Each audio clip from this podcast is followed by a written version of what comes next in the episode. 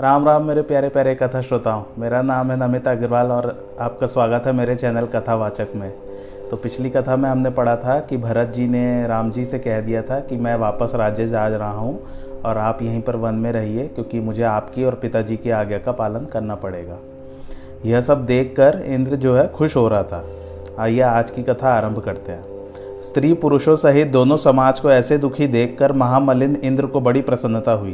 पहले तो कुबुद्धि देकर कपट इकट्ठा किया और फिर उच्चाटन करके वही सबके सिर पर दिया। देव माया ने तो सबको मोहित कर दिया, किंतु श्री राम का प्रेमी होने के कारण उनका वियोग नहीं हुआ। उच्चाटन से किसी का मन स्थिर न रहा। क्षण में घर अच्छा लगता, क्षण में वन। प्रजा के मन की गति दुविधा में पड़ गई।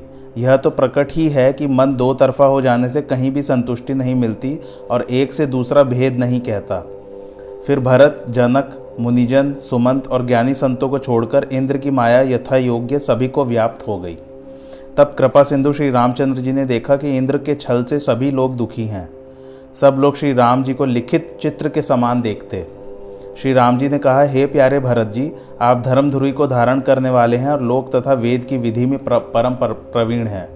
हे तात, मन, कर्म और वचन से विमल, तुम्हारे समान तुम ही हो, ऐसी स्थिति में छोटे भाई के गुणों का कैसे वर्णन किया जाए?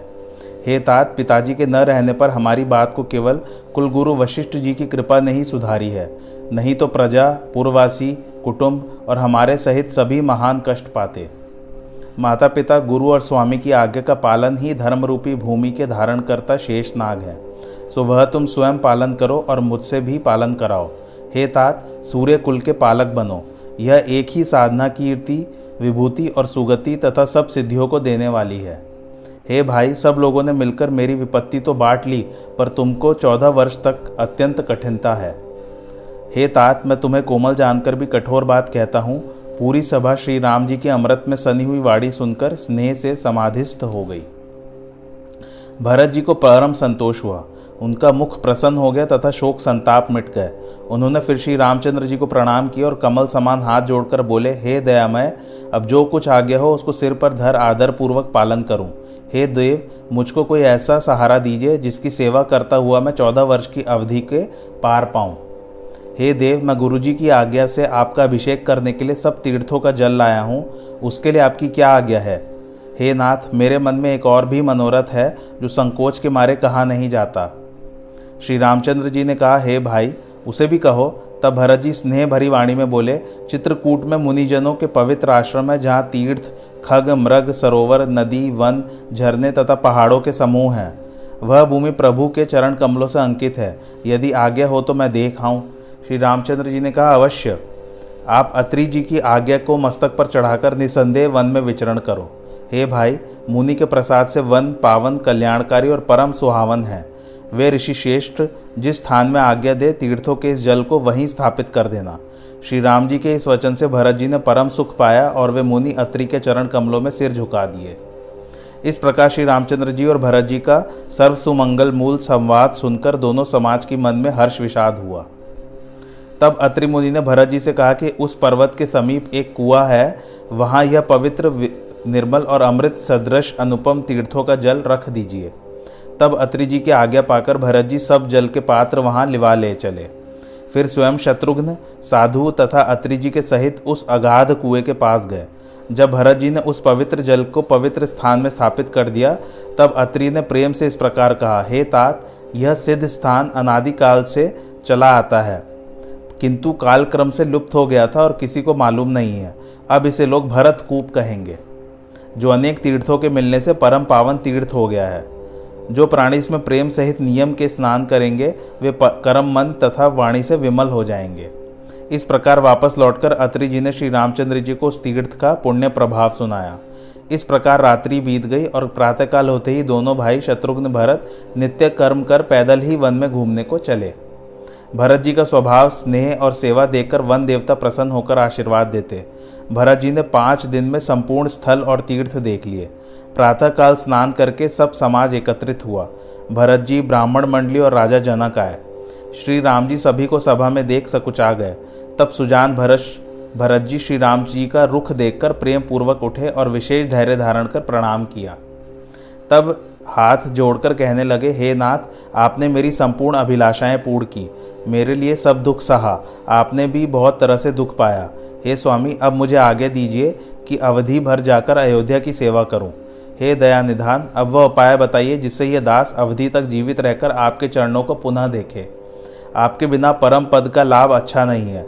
तब भाई भरत के ऐसे दीन एवं छलहीन वचन को सुनकर दीन बंधु प्रवीण श्री रामचंद्र जी देश, काल और समय के अनुसार यह वचन बोले, हे तात मेरा और तुम्हारा परम पुरुषार्थ, स्वार्थ, सुयश, धर्म और परमार्थ इसी में है कि दोनों भाई पिता की आज्ञा का पालन करें, जिससे लोक में भी भला, वेद में भी भला और इसी में राजा की भी भलाई है। भरत के शील को, भरत के शील से गुरु और मंत्रियों के समाज में श्री राम जी स्नेह और संकोच के वश हो गए। उन्होंने कृपा पूर्वक अपनी खड़ाऊ दी। भरत जी ने उसे आदरपूर्वक सिर पर धारण करके ले लिया। करुणा, निधान कि ये कि ये दोनों पादुकाएँ मानव प्रजा के प्राणों से के दो पहरेदार रक्षक हैं। रघुकुल की रक्षा के लिए दो किवाड़ हैं। कुशल कर्म करने के लिए दो हाथ हैं और सेवा तथा सुधर्म के लिए मानो पवित्र नेत्र हैं। ऐसे अवलंब के मिल जाने से भरत जी ऐसे प्रसन्न हुए मानो सीता और श्री रामचंद्र जी अयोध्या में ही रह गए। जब भरत जी ने प्रणाम करके चलने की विदा मांगी, तब श्री राम जी ने उनकी छात उनको छाती से लगा लिया। तन, मन, वचन से प्रेम उमड़ आया। उस समय अत्यंत धैर्यवान होने पर भी श्री रामचंद्र जी ने धीरज छोड़ दिया और उनके नेत्रु से आँसू गिरने लगे। फिर श्री राम जी ने शत्रुघ्न को हृदय से लगा लिया। अयोध्या लौट चलना सुनकर दोनों समाज में बड़ा दुख हुआ और सब चलने की व्यवस्था करने लगे। फिर सीता जी तथा लक्ष्मण जी से मिलकर और उनका आशीर्वाद सुनकर चल दिए। श्री राम जी ने जनक से कहा, आपने दया करके समाज समेत इस वन में आकर बड़ा कष्ट पाया। अब हमें आशीर्वाद देकर नगर को जाइए। तब राजा जनक ने घर के लिए प्रस्थान किया। फिर राम, सीता सभी कुटुंब वासियों से मिलकर तथा आशीर्वाद लेकर उनको विदा किया। इस प्रकार छोटे भाई लक्ष्मण और सीता सहित श्री रामचंद्र जी अपनी पर्णशाला में ऐसे विद्यमान थे, मानो भक्ति, ज्ञान और वैराग्य ही साक्षात शरीर धारण किए विद्यमान हैं। इधर सारा समाज राम जी के विरह में व्याकुल था। प्रभु के गुणों का स्मरण करते हुए सब लोग चुपचाप चले आते थे। अयोध्या पहुंचकर जनक जी ने चार दिन वहाँ रहकर सब राजकाज संभाला। फिर मंत्री और गुरु तथा भरत जी को राजकाज सौंपकर जनक जी अपने समाज सहित जनकपुर को चले। फिर भरत जी ने मुनि की शिक्षा और आशीर्वाद लेकर ज्योतिषियों को बुलाकर शुभ समय में श्री राम जी की खड़ाओं को सिंहासन पर स्थापित किया। फिर गुरु वशिष्ठ जी और माता कौशल्य तथा प्रभु की पादुका की आज्ञा लेकर भरत जी नंदी ग्राम में पर्णकुटी बनाकर वास करने लगे। वे सिर पर जटा जूट और मुनियों के वस्त्र धारण किए पृथ्वी खोदकर, कुशाओं का बिछाना बनाकर और व्रत के नियम से ऋषियों का सा कठिन व्रत तथा प्रेमपूर्वक धर्म का आचरण करने लगे। उन्होंने आभूषणों, वस्त्रों, भोगों और सब सुखों को तन, मन और वचन से तिनके के समान त्याग दिया। दशरथ का धन देखकर कुबेर भी लज्जित हो जाते थे। भरत जी उस नगरी में वैराग्य युक्त हो वास करने लगे।